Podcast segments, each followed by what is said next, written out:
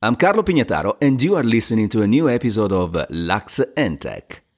The subject of today's podcast is digital transformation, one of the hottest, if not the hottest topic in today's corporate world. And to address it and understand the various conceptual and practical implications of digital transformation, I've chosen to speak with the co author of a very detailed and well structured book titled The Digital Transformers Dilemma How to Energize Your Core Business While Building Disruptive Products and Services. With my guest, Markus Schmidt, I will try to understand how companies can plan and execute strategies to reinforce their core business in the digital age what Markus calls uh, the S curve 1, and contextually give life to brand new products, services, and perhaps uh, business models, what Markus refers to as the S curve 2, to ensure survival and relevance of their business in the future. We'll talk about technology, philosophy, leadership, people, and communication in a conversation which aims at giving you the information you need to transform your business digitally while leveraging its precious legacy.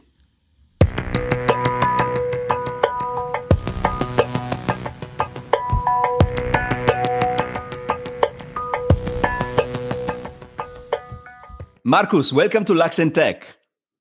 Pleasure.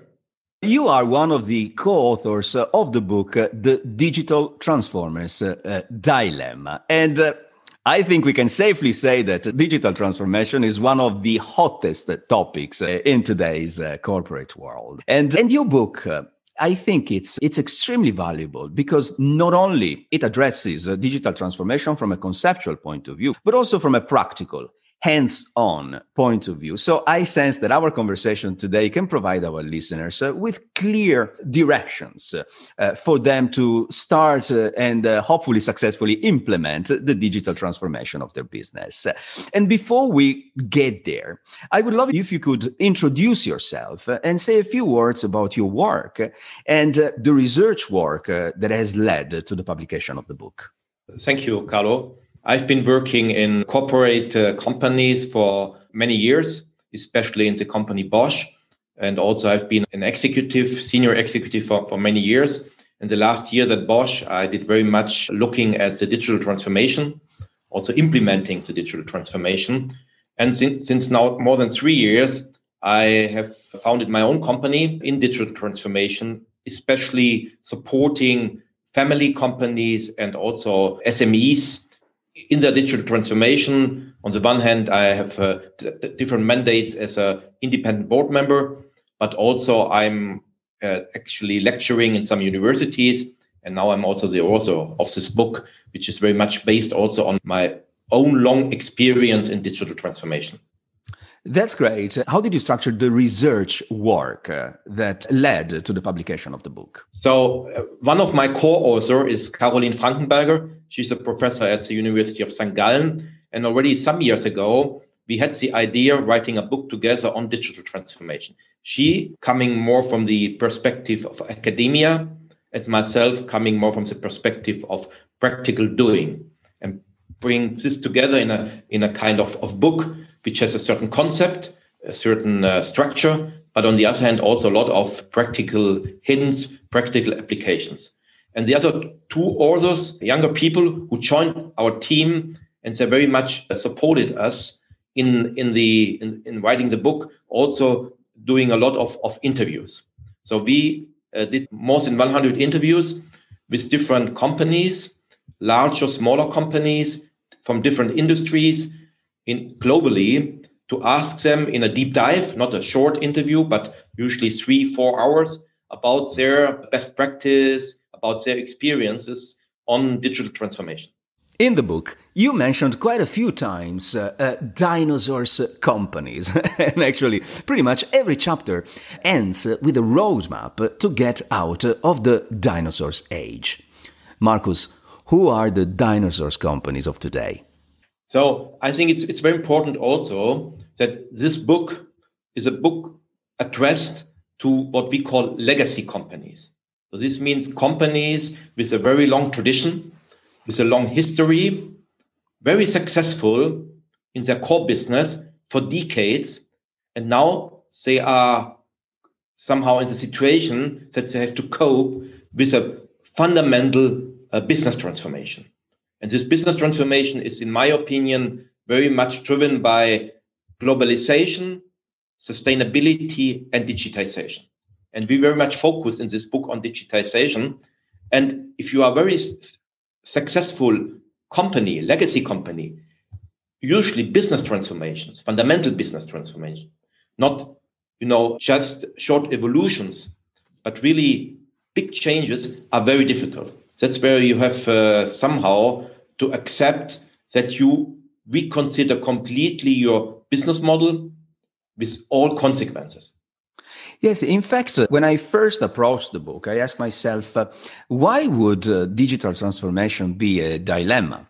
I mean, it, it, it's it's clear to anybody that digital or to that software is eating the world. To say it with the words of Satya Nadella from Microsoft. So why why there should ever be a dilemma? I get it. Uh, so this is a rhetorical question for you to elaborate. But why is there a dilemma, a duality in in introducing a digital transformation in a company, in a business? I think this is one of the most important questions also it's also the purpose of our book and why. Because again, legacy companies, they are in the situation that somehow they have to do two transformations. Yeah. They have, on the one hand, what we call core business, and we uh, call it business on the first S curve. Yeah. And then you have to build up a completely new, innovative digital business on the second S curve. And this is a second digital transformation you have to do. And you have to do the two digital transformations and the success factors and business drivers of the two transformations are quite different. And you have to make sure that in a in your company, in a legacy company, you accept a coexistence of two transformations which have different rules. And because they have different rules, you have large consequences with regard how to make sure that this coexistence is successful and is not diverging in two completely different directions and in two different worlds.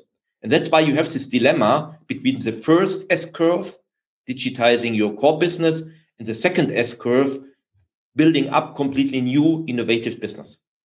And shall they happen simultaneously or can they go one after the other? So let's start from the core first uh, and then move into the new business. I would say it's, of course, depending a little bit on the industry you're in. In some industries, you have already so strong business drivers on the second S curve that you cannot wait anymore. And on other business, you might still have a certain time to start your second S business. But fundamentally speaking, you have to do both in parallel.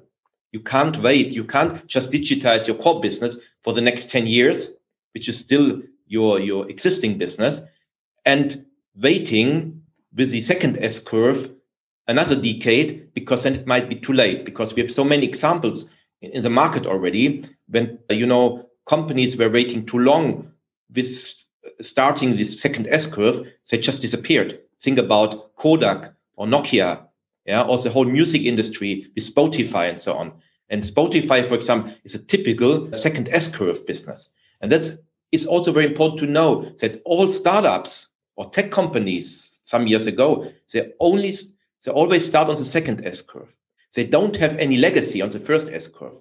So they have much more freedom, much higher agility to build up their business on the second S curve. And that is the big difference. Our point in the book is that there are many books on digital transformation, but right now there was no book addressing how to optimize your core business and how to build up new business and how to make sure that the coexistence coexistence of both transformations will be successful. That is the, I would say, a little bit the USP of our book, also from a, from a uh, concept perspective, that we are addressing this dilemma and this was never addressed before. You have many books telling you how to build up your second S curve business. You have many books who tell you how to digitize your core business and so on. But you don't have any books helping you to, to somehow manage these tensions between the two S curves or to manage these dilemmas. That's true. You also just mentioned the urgency. And I was surprised, or let's say relatively surprised, to learn from your book that only 20, approximately 20% of companies, of incumbents today, have fully adjusted to the digital era, despite COVID 19 giving it a strong acceleration.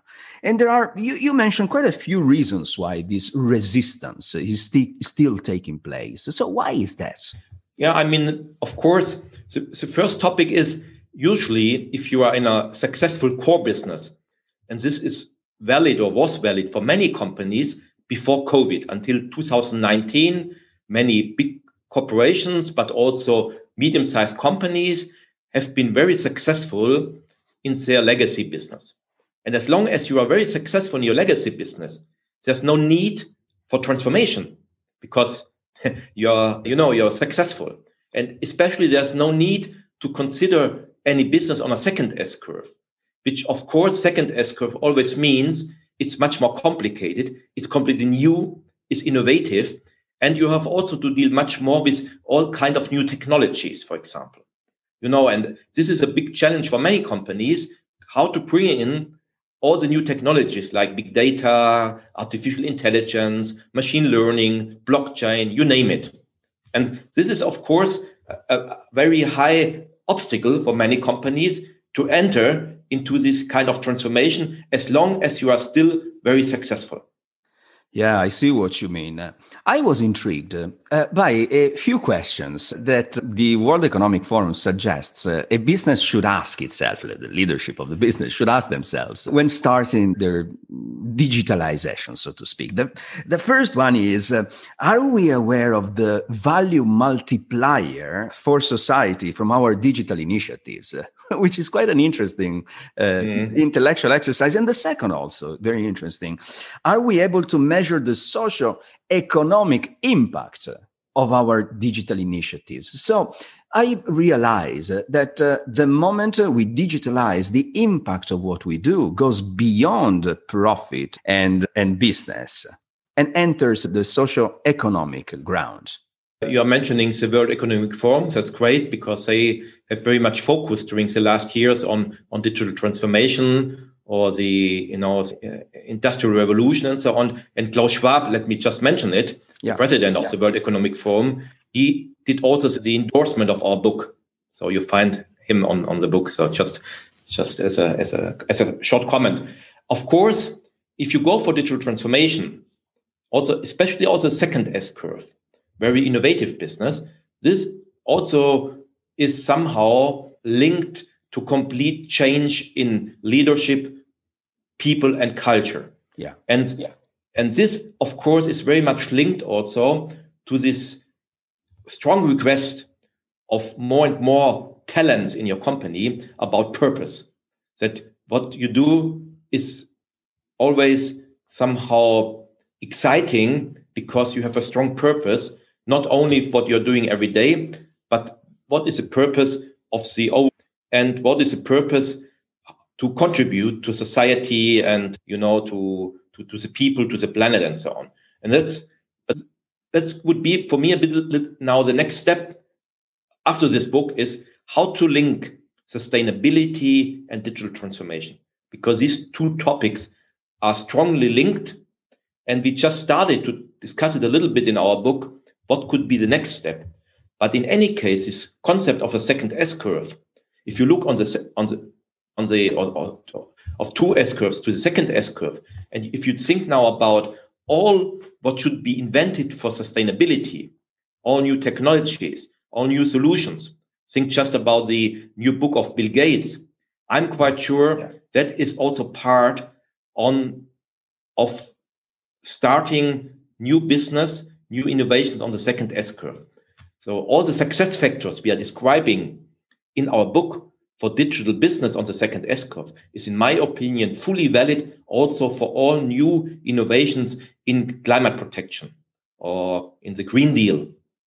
So that's where you find, of course, a lot of these activities with a, uh, strong contribution to society. A strong contribution to society. That's so very important. You have mentioned so far uh, those uh, purely internet companies uh, that have started as startups and then have become the real giants of our economy today. And the fact that many of those, uh, from Facebook to Amazon to Apple, uh, but also Baidu, Tencent, Alibaba in China, have started uh, purely riding the wave of commercial internet. Uh, and then slowly but steadily, or just steadily and not slowly, they have disrupted every industry they have entered. This is, um, if you look, what are the main drivers of second S curve, then I would absolutely mention all these new uh, tech companies you you just referring to, and also all potential startups which might become unicorns or even big tech players in the next 10 to 20 years. And what is their approach? In the on the first S curve, usually legacy companies, they are very much focused on what I call vertical excellence. So they know very well the value chain of their existing business. And that's what they optimize or they have optimized for many years. And now they use digital technologies, digital competences to further optimize the vertical excellence. The big tech players are much, much stronger, what I call horizontal excellence. Uh, they know much better to link different data from different branches. And suddenly, these big tech players become your competitors in areas you would never have expected before. And that's why the legacy companies have to be very aware about even Amazon, which was perhaps a book seller 20 years ago. They might enter all your business somehow if they want to. I would make one difference. I think the big tech player, especially from the Silicon Valley and now some also from China, they are the winners what I, in what I call the commercial internet, in the B2C platforms or marketplaces. Still, the competition for what I call the uh, B2B, the industrial internet, the Internet of Things, yeah. this struggle is still open.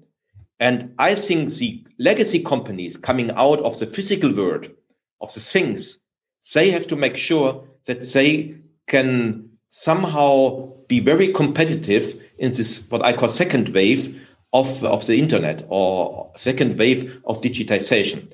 And that's why it's so important for these legacy companies also to build up, uh, just repeat it, new business on the second S curve. Very innovative, disruptive, quite often in the area of big data, artificial intelligence, new platforms, Internet of Things platforms, and so on. That's the only way that all the legacy companies, big one and small one, can somehow cope with the big tech player also in this next wave of digital transformation. That's inspiring. And you see, Markus, the more I study the, the subject and the more I talk to experts like yourself, like many other fantastic guests I had on the show, I'm thinking of Alec Ross, a former senior advisor uh, for innovation to Hillary Clinton and Obama. I'm thinking of Peter Fisk, who was with me a couple of weeks ago, one of the world's leading futurists. I had uh, uh Calum Chace uh, speaking about artificial intelligence. And so the more I, I, I delve into the subject, the more I realize that technology plays an important part, uh, but culture is what makes a difference. I mean, just to to quote Eric Chaniot from Michelin, as mentioned in your book, who's the digital transformation manager of, of Michelin, he says 95% of digital transformation efforts in a traditional company has to be focused on culture and only 5% on technology. Also, very important point. In our book, the structure is very much in the beginning why do you need a digital transformation? Yeah. And then we talk about what is a digital transformation what kind of strategy and then the main part is on the how how to implement. And on the implementation we identified six areas the most important six areas where you can or you will find or you have these kind of dilemmas. Three are more what i call hard factors. This is technology. We talked a little bit already, organization and processes. And the other three, this is your point, what we call soft factors. This is leadership, people, and culture. And I'm also very much convinced that quite often the main obstacle are the three soft factors and not the three hard factors. Not always, but quite often. And of course, that's something we can now in our discussion also deepen a little bit.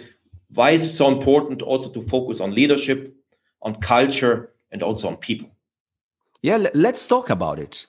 Let's okay. talk about how can a corporate leader address business transformation from a cultural point of view? What do they have to do? How can we define culture to start with?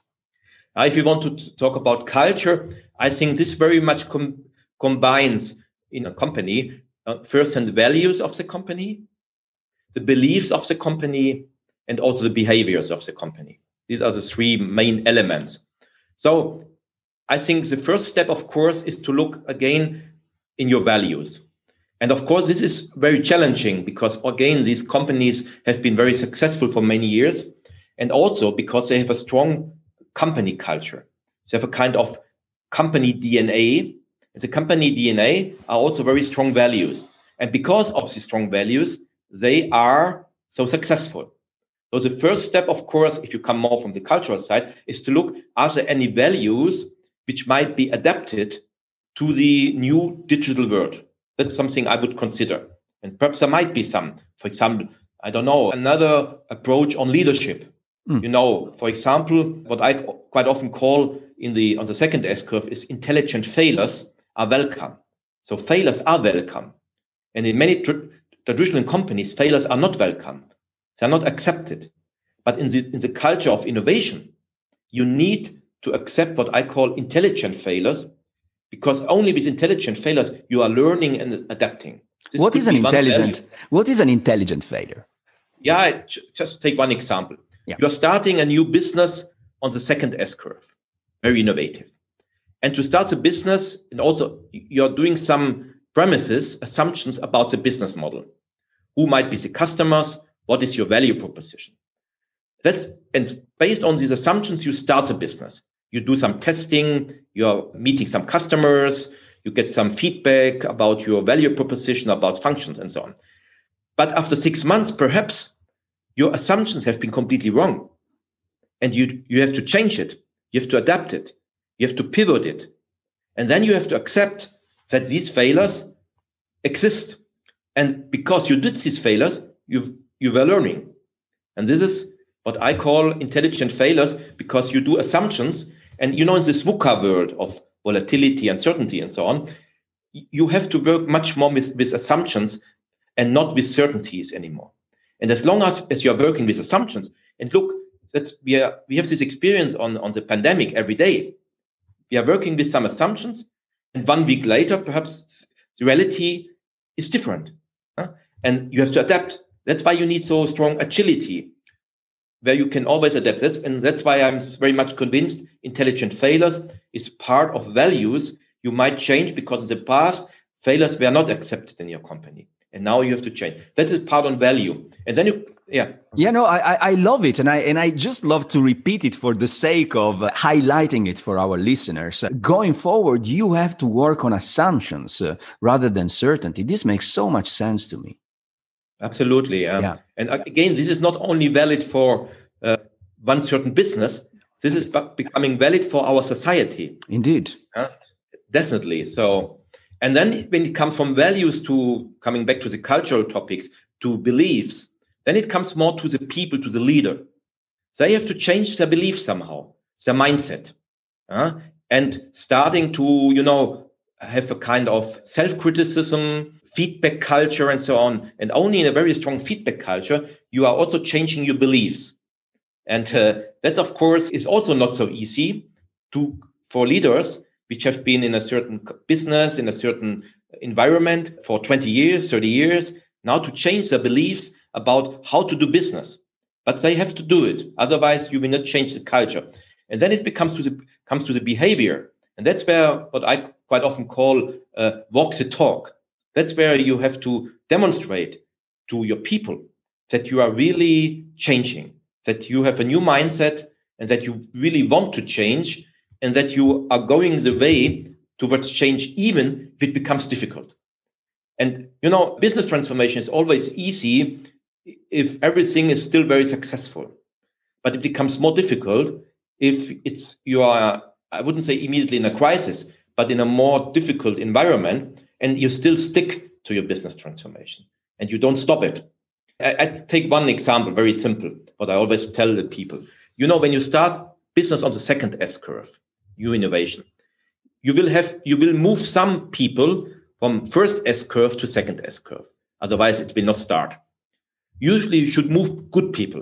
If you don't move good people, second S curve business will not be successful. And what happens quite often that there's a crisis on the first S curve in your current business, and then they companies move back the people from the second S curve to the first, and then you kill all second S curve business, but you kill also the cultural change you started to communicate or the the business transformation you wanted to start because your people will not believe anymore that second S curve is important because you move back people to the first curve. This is something I, I did experience a lot. And this is always, I think, a good example. If you just imagine as a company, you want to start completely new business, but you at the end, you are not, yeah, you don't walk talk That's an interesting, subject. Yeah, I can envision that. Uh, we want to start something new. We we put the good people there, but then something happens in the core business, and we bring them back. So, what should companies do instead? So they have placed the, the good ones in the new initiatives, and when something happens in the core business, what shall they do? I mean, of course, in the beginning of a second S curve business, you will not move half of your people on the second S curve. You will only move a few people in the beginning. Yeah so you still have enough people on the first S curve. If if you don't have enough very competent people on the first S curve, then you have an issue anyhow. then I think then even your core business might not be very sustainable in the next years.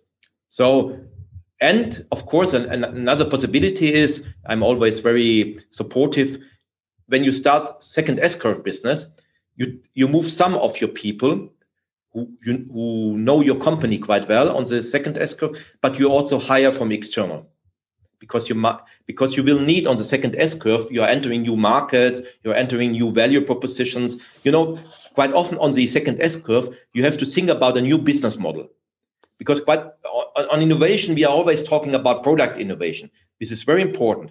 However, business model innovation is as important, but people are not looking so much at business model innovation. And so, if you start a business model innovation, then it makes a lot of sense also to have a team with a high diversity. So, bring together different functions, bring together different ages, different cultures, yeah, different gender. That's why I believe on the second S curve, but this is also valid for all companies, also on first S curve. Diversity is also key. And that comes back a little bit to the purpose discussion we had before. I think people are much more excited to work in companies with a high level of diversity, yeah, and not in companies where you still stick to what you did in your core business 20 years ago. Absolutely. I, ex- I, I, experienced it myself in an extremely diverse city like Dubai. The fact that yeah. there are over 170 nationalities working and living there creates such a level of innovation to the point there's a ministry for artificial intelligence uh, absolutely. And of course if you think about innovation it's, it's always also the issue of taking risks. As long as you're on, a, on your first s curve this is a traditional business you know very well and you have been very successful. You know the customers you know your competitors you know the competences of your people and so on. So it's very solid. And I, I, I really want to make the point also here, and it's very important also in the future. I'm not saying second S curve business is more important than first S curve. Both are as important. However, if you go for second S curve, then you need to go for an approach with much more risks, risk taking. And this comes back to the question of intelligent failures and so on. But only if you are willing to take risks, much higher risks than you used to take in the last decade or last decades, then you will be successful on the second S curve. And this com- comes back again about your question on culture. Only a, a certain culture of risk taking will allow you for digital transformation. And all the startups, big tech companies, the unicorns, they all took a lot of risks in the beginning. You know, don't forget all these companies, they have not been very successful in the first years. Yeah, uh, yeah. Even Amazon, Apple, you name it, Google, Microsoft in the beginning, the first years, has always been very difficult. Not to mention how long it took some of them to become profitable. Exactly. Yeah. Yeah. So, yeah. And, and, and sticking to the innovation in business model, and I so much agree with you because many people think of innovation only and simply in terms of products, whereas it's the business model itself that must change in order to secure more relevance in future. And you address in the book four key dimensions of business model customers, value proposition, value delivery, and value capture. Shall we elaborate on those uh, for a second? Yeah, I mean, it's it's very also very important, and I just want to repeat it. What what you mentioned is business model innovation is something very very difficult and challenging because you have to have a complete different approach about how the business is organized today and how the business might be organized in the, in the future. So you need a lot of also creativity, imagination, how it could change or how it will change. And of course, how much will change because of external drivers, external companies, tech companies, but how much also can be changed if you do it, if you shape it. And if you start to shape it and you identify yourself new business models before anybody else is doing, then you are in a strong position. And then it comes to these four elements. This is a very structured approach based on a model from, from the University of St. Gallen, how to do business model innovation. Yeah. And I can just tell you one anecdote. When I was still at Bosch, we spent with my management team, all business unit leaders, very, you know, very busy every day, two days already five, six years ago in St. Gallen at the university to train everybody in business model innovation. And this was for everybody completely new because they were used to do product innovation always. Best product, next generation, 30% better costs, 30% better quality, 20% better functionality. But they did never think if the business model or revenue model could be completely different. So this was somehow for me a little bit the beginning also to get in contact with the University of St. Gallen and to learn about this new concept on business model innovation. And then you got the four elements. Of course, when you go through this, and I do it still today a lot with medium sized companies, to look together what is the existing business model and what could be changed in the future to come to new business models. And that's where you always look who are your customers, who might be your future customers, might be completely different, completely different sales channels, can be online, can be B2B2C, whatever you imagine. Then you look at your value proposition, which might be also completely different. You're not selling, you know, any more product. You might sell what is called product as a service. You, you might sell something for sharing. You might sell subscriptions. You name it. And then you look again in, in the in the value chain of the new business model. And you look what kind of competences do you need to support this kind of new business models. And then you identify what are your existing competences, but then you also look what is the gap towards the new competences you might need. And then it comes directly to people, training, reskilling, and so on. And then the last point is to look, of course, if you go for business model innovation at the end, you want to be successful also with regard to financial. So you have to look, will this new business model also be profitable? So how to make it a profitable new business and that's where you look again is there good potential with regard to revenue generation and costs you might have on this business to generate a sufficient profit, at least in the mid and long term when you scale the business. And perhaps one last point, and that's exactly the, the success of many tech companies and also startups. What do they do? They combine new technologies with business model innovation. You sometimes we believe they are so innovative. No, they just use existing technologies like artificial intelligence and they think about new business models which usually already exist. But never, nobody up to now did combine these technologies with this new pattern of business model. And if you do it, you might be very successful. And it was not something I would consider as so innovative from a very, you know, strong criteria perspective. It's just trying, doing, pivoting, intelligent failures, and then it comes to, to a successful new business model. And this is very difficult for, you know, legacy companies to, to come out of the existing business model. Yeah, and it, it, may also be the merger of a relatively new technology with a different business model that has been put together by somebody else in a different industry. And doing the same in, in your industry will make you an innovator, although the experience was there already.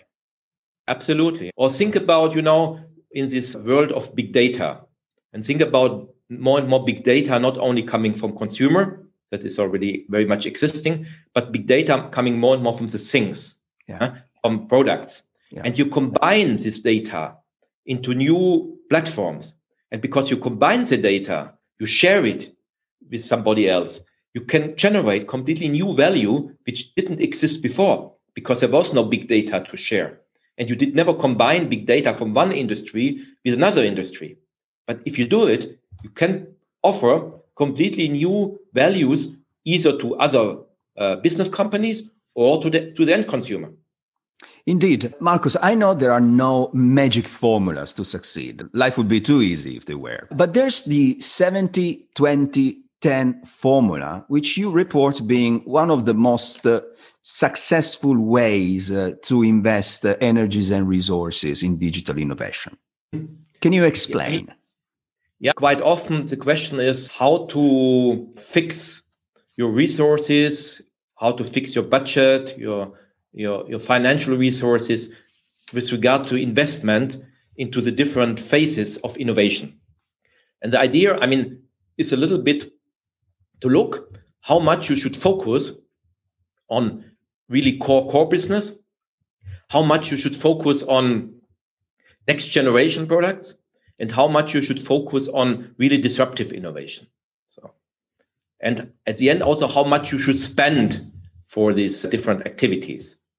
And that's that's a little bit the idea that you should still spend 70% at least on your core business because only the core business can finance also the innovative business. It's also you have to also always to make sure that everybody understands in your company that still your core business will finance the next steps. If your core business is not successful, you will not have uh, any budget, any money to finance any new new ideas and that's it's very important because you know there are some sometimes discussions i know quite well. People on the first s curve believe that the activities on the second s curve are just uh, wasting money people on the first s curve are earning. And the people on the second s curve believe that the people on the first s curve they don't even know today that in 3 years or 5 years the business model will not exist anymore and that is also dilemma, and that's uh, the typical, you know, stereo, stereotypes in, in on both S curves, and that's something you have to overcome. And you overcome it best if you have a clear decision how much resources and budget you want to bring to the first and how much to the second S curve, and to have a very strong communication. You need always to communicate to the people why are you doing digitization of the first S curve, and also why you are doing digital transformation, digital business on the second S curve. I'm also very much, I'm very much convinced, and this is valid for all business transformation. You also need strong communication. Don't underestimate that you should. It's better to communicate three times more, even if you repeat it every time. Yeah, it's better, especially if you are in a situation of change or like the pandemic. Huh? During the pandemic, it was very important to communicate because people don't, they don't feel comfortable. Of course, communication alone is not sufficient. I just come back to what I mentioned before. At the end, you have to walk the talk. You have to do it also, and not only to communicate. However, I, in a trans- yeah, I so much agree with you, especially during the first phase of the pandemic. Uh, so many companies failed to communicate with their teams, and I, I I've spoken to hundreds, thousands of people who were confused, worried, and not knowing not only what was happening in the world, but where the company was going. Yeah. I mean, this was a lot, also big challenge. I would even tell it's uh, te- stress test for many leaders to, to, during the pandemic, still up to now. In the beginning, of course, there was a very fast change with all this remote working. You know, people now have the infrastructure at home and so on. However, this worked very well for how to say well structured meetings and even very efficient. I was also surprised how efficient it can work. However, on the leadership side, I still there's I believe there's are still a lot of things to do because you also need a complete different style of leadership mm. if you are dealing with a team which is working only remote. And that's where the personal relationship, the direct, you know, the feedback and so on becomes even more important than when you can meet face to face. And I think this is a part of the uh, pandemic or leadership change, which is not really addressed today. I agree. And I also wanted to ask you how tech savvy do top middle uh, executives uh, have to be today to carry their digital transformation efficiently? I think this is also one of the big challenges in a company which will be successful on this digital transformation, first and second S curve. The best would be to have some executives with experience on both S curves. So 10 years on the first S curve and 10 years on the second S curve. However, in reality, you don't find many people who have these experiences. Yeah. Either they have been with a big tech company for a long time, but they don't know at all what it means to be in a core business for legacy companies, or they've been in legacy companies for many years. So they have not a real clue about, you know, platform business, marketplaces, uh, B2C, big data, and so on. So this means in the beginning, you have to find people in your organization. I start now with the top executives, where at least you can in your team have perhaps a good combination of one, two people with a long experience on the first S curve and one or two people with a good experience on the second S curve and combine them. But then you have to be very transparent and again a strong communication that you accept that each of them takes a certain role, not only function, not title, but role. Role. Uh, yeah, I'm the I'm on the role of the first S curve. I'm on the role of the second S curve, and the combination is strong. Uh, this is that's how you could start.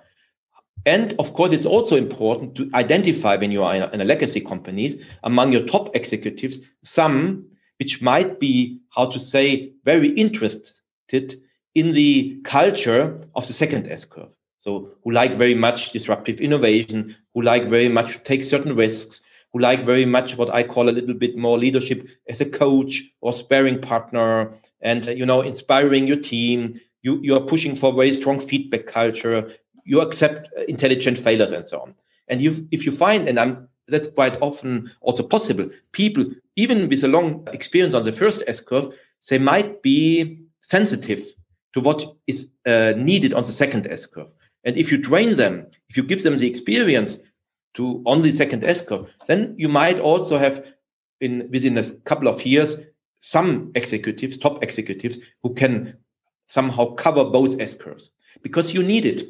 And on your people side, you need it even more because I'm very much convinced that with regard to career development in a company, you need people who might be three years on the first S curve, three years on the second S curve, coming back, and so on. This is not easy because some people they don't want to the second S curve because it's too risky, and some people they consider the second S curve so how to say sexy that they never want to come back to the first S curve.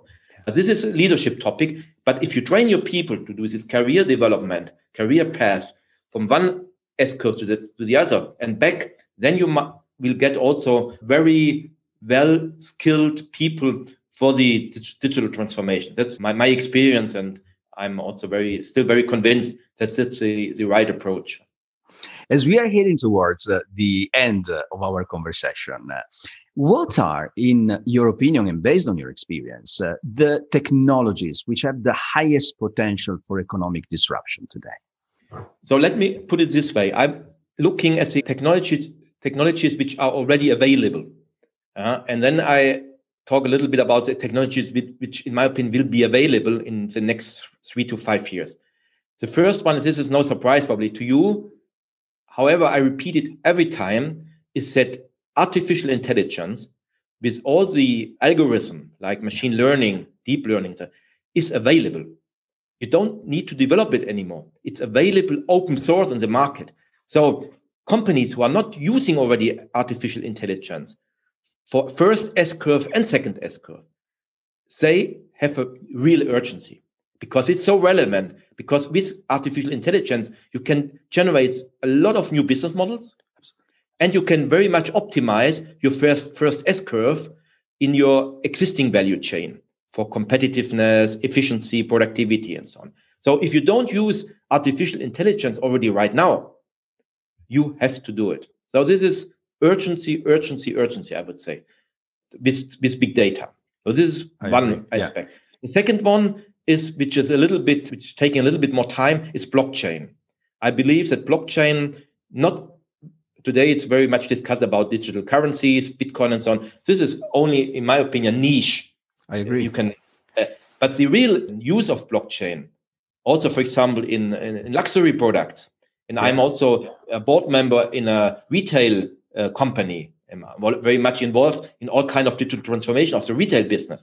And I'm very much pushing the retail company now to look into blockchain because if you think about sustainability, about you know proof of origins, transparency in your value chain, blockchain as a trust, you know, uh, enabler Absolutely. will be huge, very very important. So I think this is a bit takes a little bit more time because the technology is quite different to AI and so on. But I think in three to five years, many many companies will have to use uh, blockchain.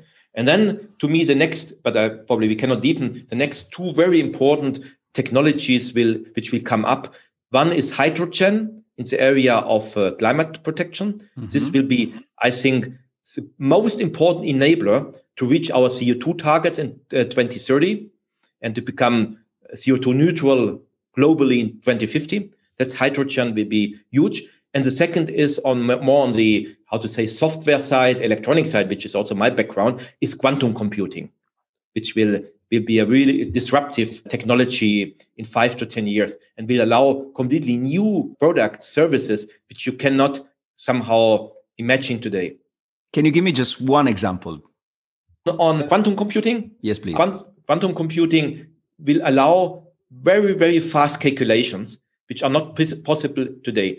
For example, for the development of new materials, where today no algorithm, no software is fast enough, no calculator is fast enough. So you still need a lot of time to develop new materials. I'm talking very nanotechnologies, materials, yeah. and so on. Yeah. This with a quantum computer could do it in within one hour or something like this, or one day. Uh, this is one example. Or in, in, in, in chemistry, for example, you know the development of battery cells for electrical cars and so on. This can with quantum computing be done very, very fast. Wow. So wherever you need fast calculations, which are not possible with today's technology of computers, that's where quantum computing will be the key in the, in the future. That's fascinating. Where can our listeners uh, who are interested in your work uh, and your knowledge, where can they find you? Of course, they can find me on LinkedIn. Very and good. of course, I mean, uh, on the on the book, uh, you you can also find me very fast on Amazon or whatever. Excellent, Markus Schmidt. It was a pleasure to have you on Lux and Tech. Yeah, Carlo, thank you very much for inviting me. It was a pleasure to talk with you. Thanks for the very valuable questions and discussion. It was a great pleasure. If you enjoy this content Remember to subscribe to our podcast uh, so you won't miss any of our weekly interviews with world's experts uh, in the fields that are shaping the world we live in. You can also help us grow the podcast uh, by sharing it with the people who need to hear it and by leaving a positive comment on the platform you use. I truly appreciate it. See you next week.